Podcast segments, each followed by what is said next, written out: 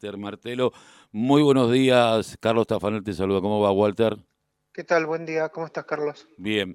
Bueno, eh, leyendo el informe, eh, a uno se le ponen los pelos de punta la cantidad de chicos entre 12 y 15 años que ya han consumido por lo menos una vez alcohol, eh, después que va subiendo la edad, pero antes de los 18 años hay una gran población que ya está consumiendo alcohol en las previas y después esto al volante, más algunos consumos de estupefacientes que sabemos que existen, es problemático y realmente problemático y lo estuvimos viendo en un video de un chico que dijo nos matamos todos eh, y el desprecio a la propia vida ¿no? y a la vida de los demás.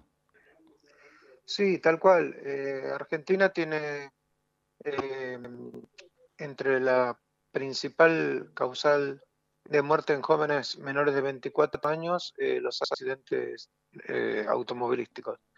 Y cuando hay una víctima fatal y se realiza la autopsia, en más del 50% de los casos este, había una, existía una ingesta eh, problemática de, de, alcohol, con lo cual eso de alguna forma gráfica cuál es la situación. En un contexto donde además somos el segundo país en nivel de consumo de, América Latina, después de Uruguay, según la Organización Mundial de la Salud, eh, y casi duplicamos el promedio mundial eh, en, litros de alcohol per cápita por consumo. Eh, Argentina tiene un consumo de 10,1 litros y, para que ustedes tengan una idea, el promedio mundial es de 5. Este, con lo cual, de alguna forma, nos pone en un lugar muy, muy problemático respecto al consumo, que, tenemos que empezar a desandar y que eh, nuestra propuesta básica es reformular la ley eh, que ya tiene 15 años y que, digamos, fue de alguna forma quedando este, eh, legislativamente casi fuera de contexto a partir de nuevas modalidades de consumo y de nuevas regulaciones que se están dando en otros países este, eh, que aquí no se, no se están aplicando, ¿no? que todas tienen que ver con la asociación entre el consumo, lo divertido, lo que está bueno, eh, y que digamos, esta cultura del sabor del encuentro que, que, nos propusieron hace años realmente provocó un cambio cultural en desmedro de la salud de los jóvenes muy, muy, muy grande. Eh, sí, y además estamos viendo que los jóvenes ya eh, beben bebidas muy fuertes eh, eh, y, en realidad lo que uno está viendo, el alcoholismo es una enfermedad que se trata, es crónica pero se trata, que vamos a tener de seguir así una, una, una, generación de adultos con grandes niveles de alcoholismo. lo que esto no solamente es el tema del volante, del problema del tránsito, sino que trae acarreado otro tipo de situaciones violentas, porque quien es violento con, con uno mismo lo es con los demás, eh, y esto está comprobado. Ahora, ser de Latinoamérica el segundo, ¿viste? cuando uno tiene piensa que los mexicanos, los colombianos toman mucho más que nosotros, eh, me parece que eh, es, es tan mentiroso como decir somos un crisol de raza, por eso acá no hay xenofobia. Eso quedó cuando nosotros éramos chicos, ya no existe más, eso tampoco. Entonces hay que, hay que, hay que romper con los paradigmas, pero ¿cómo se hace? Bueno, trabajando muy fuertemente en, regulaciones, ¿no? Eh, eh, digamos, nosotros, como te decía, tenemos que desandar esa cultura de asociación entre cuestiones que están absolutamente disociadas. Eh, en su momento con el tabaco se lo pudo hacer, se reguló fuertemente la publicidad. Ustedes recordarán que eh, el tabaco era en su momento, por ejemplo, el, principal patrocinador de, la, Fórmula 1. Eh, todos los vehículos que competían allí tenían un, sponsor vinculado a una marca de cigarrillos distinta que prácticamente lo hacía una competencia entre tabacaleras. Bueno, se prohibió y, y todo el mundo decía la Fórmula 1 va a desaparecer y no es así. Vos fíjate que en Argentina, eh, en los últimos años, eh, la Copa de Fútbol, que es nuestro principal evento deportivo, estaba auspiciado por una eh, cervecera, la Copa Quilmes. al mejor jugador de, la fecha se le otorgaba el premio Budweiser, que era otra cervecera. Entonces, Chile, por ejemplo, prohibió esa situación, la sponsorización de los eventos deportivos de bebidas alcohólicas. Uruguay, que, tiene un índice más preocupante que el nuestro, va en ese camino. Eh, entonces, me parece que son todas medidas que, te repito, que tienen experiencias empíricas de, baja de índice, como, como lo fue con el tabaco, tienen que empezar a aplicarse este, con, el, alcohol. Eh, como bien vos decís, hoy por hoy hay un consumo de bebidas cada vez de más alta graduación alcohólica en jóvenes.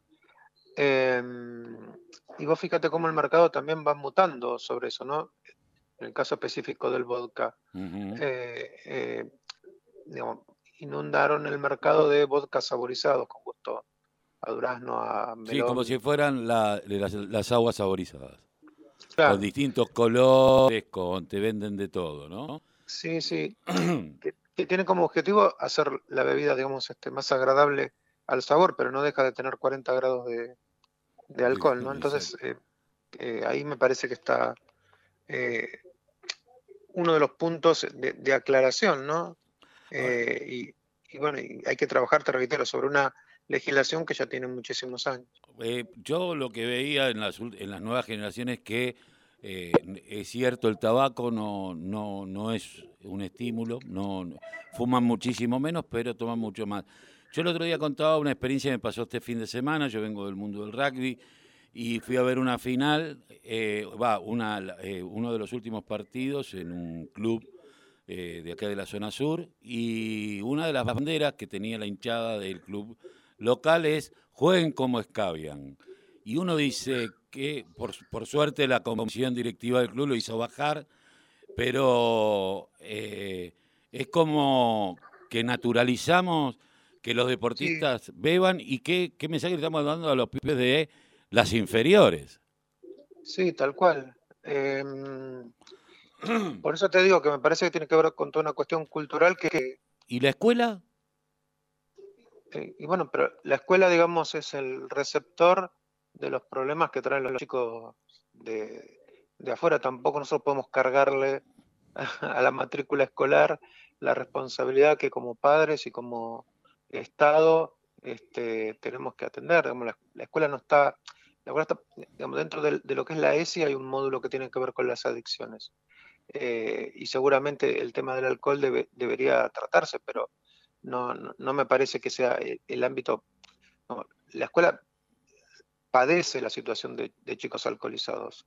Eh, vuelvo a decir al principio, las edades de inicio de consumos problemáticos se dan en toda la etapa escolar, a partir de los 12 años. Entonces, eh, eh, no me parece que tengamos que formar docentes especializados en adicciones. No, no, no, digo que pueda trabajar con ONG, con charlas, con como extracurriculares.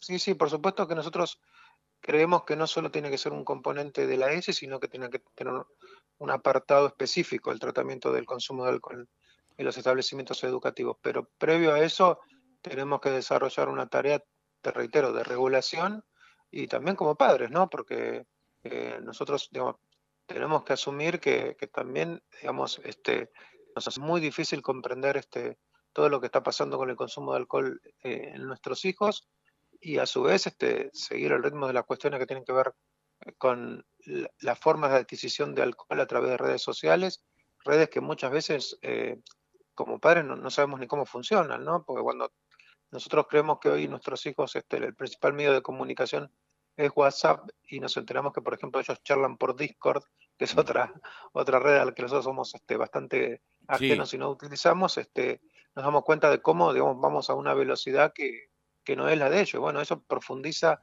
de alguna forma este, todas estas cuestiones que tienen que ver con que aún eh, poniendo límites este, eh, eh, en, nuestra casa, si no, si no, profundizamos el diálogo con nuestros hijos, obviamente este, esta situación también se va a agravar. Sí, uno, yo que tengo hijos adolescentes que ya han empezado a ir a, bailar, a uno le pregunta, bueno, la, que siempre hay previas, una reunión previa, a mí me da mucho miedo porque hay muchos padres que dicen, bueno, prefiero que tomen en casa y que no tomen en el boliche, y lo que no se dan cuenta es que van a tomar en casa y van a tomar en el boliche. Claro, eh, sí, aunque muchas veces las previas, este, terminan siendo las definitivas porque ni siquiera salen. Claro, exactamente. Y estamos creando algo, eh, estamos inculcando, porque yo, eh, que soy un hombre casi de 60 años, digo, eh, recuerdo que antes, bueno, que tome un poquito de alcohol no le hace mal, le hace bien, pensaban que los chicos podían tomar alcohol. Creo que hemos superado esa situación y no, evidentemente se está profundizando y tiene que ver también con un sistema que no nos da mucha perspectiva para los jóvenes. Creo que está hay un montón de, cuestiones relacionadas eh, no solamente por la falta de oportunidades, sino por una falta de perspectiva con respecto a su propia vida, porque si no, eh, ¿qué es lo que tapamos cuando consumimos?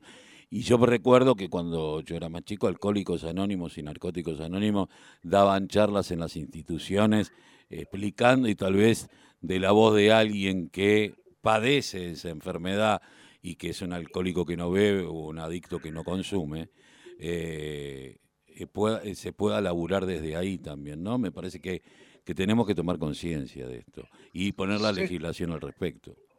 Sí, sí, coincido. Nosotros, de hecho, nuestras campañas en general, las que estamos hoy utilizando en redes, tienen que ver con, con ese tipo de testimonio. ¿no? Subimos hace unos días un, un spot que nos grabó Teto Medina, que él padeció fuertemente un tema de adicciones, o Nico Gracino, que hoy es un importante eh, relator de TS Sport y eh, estuvo, digamos, este, inclusive internado por esta cuestión.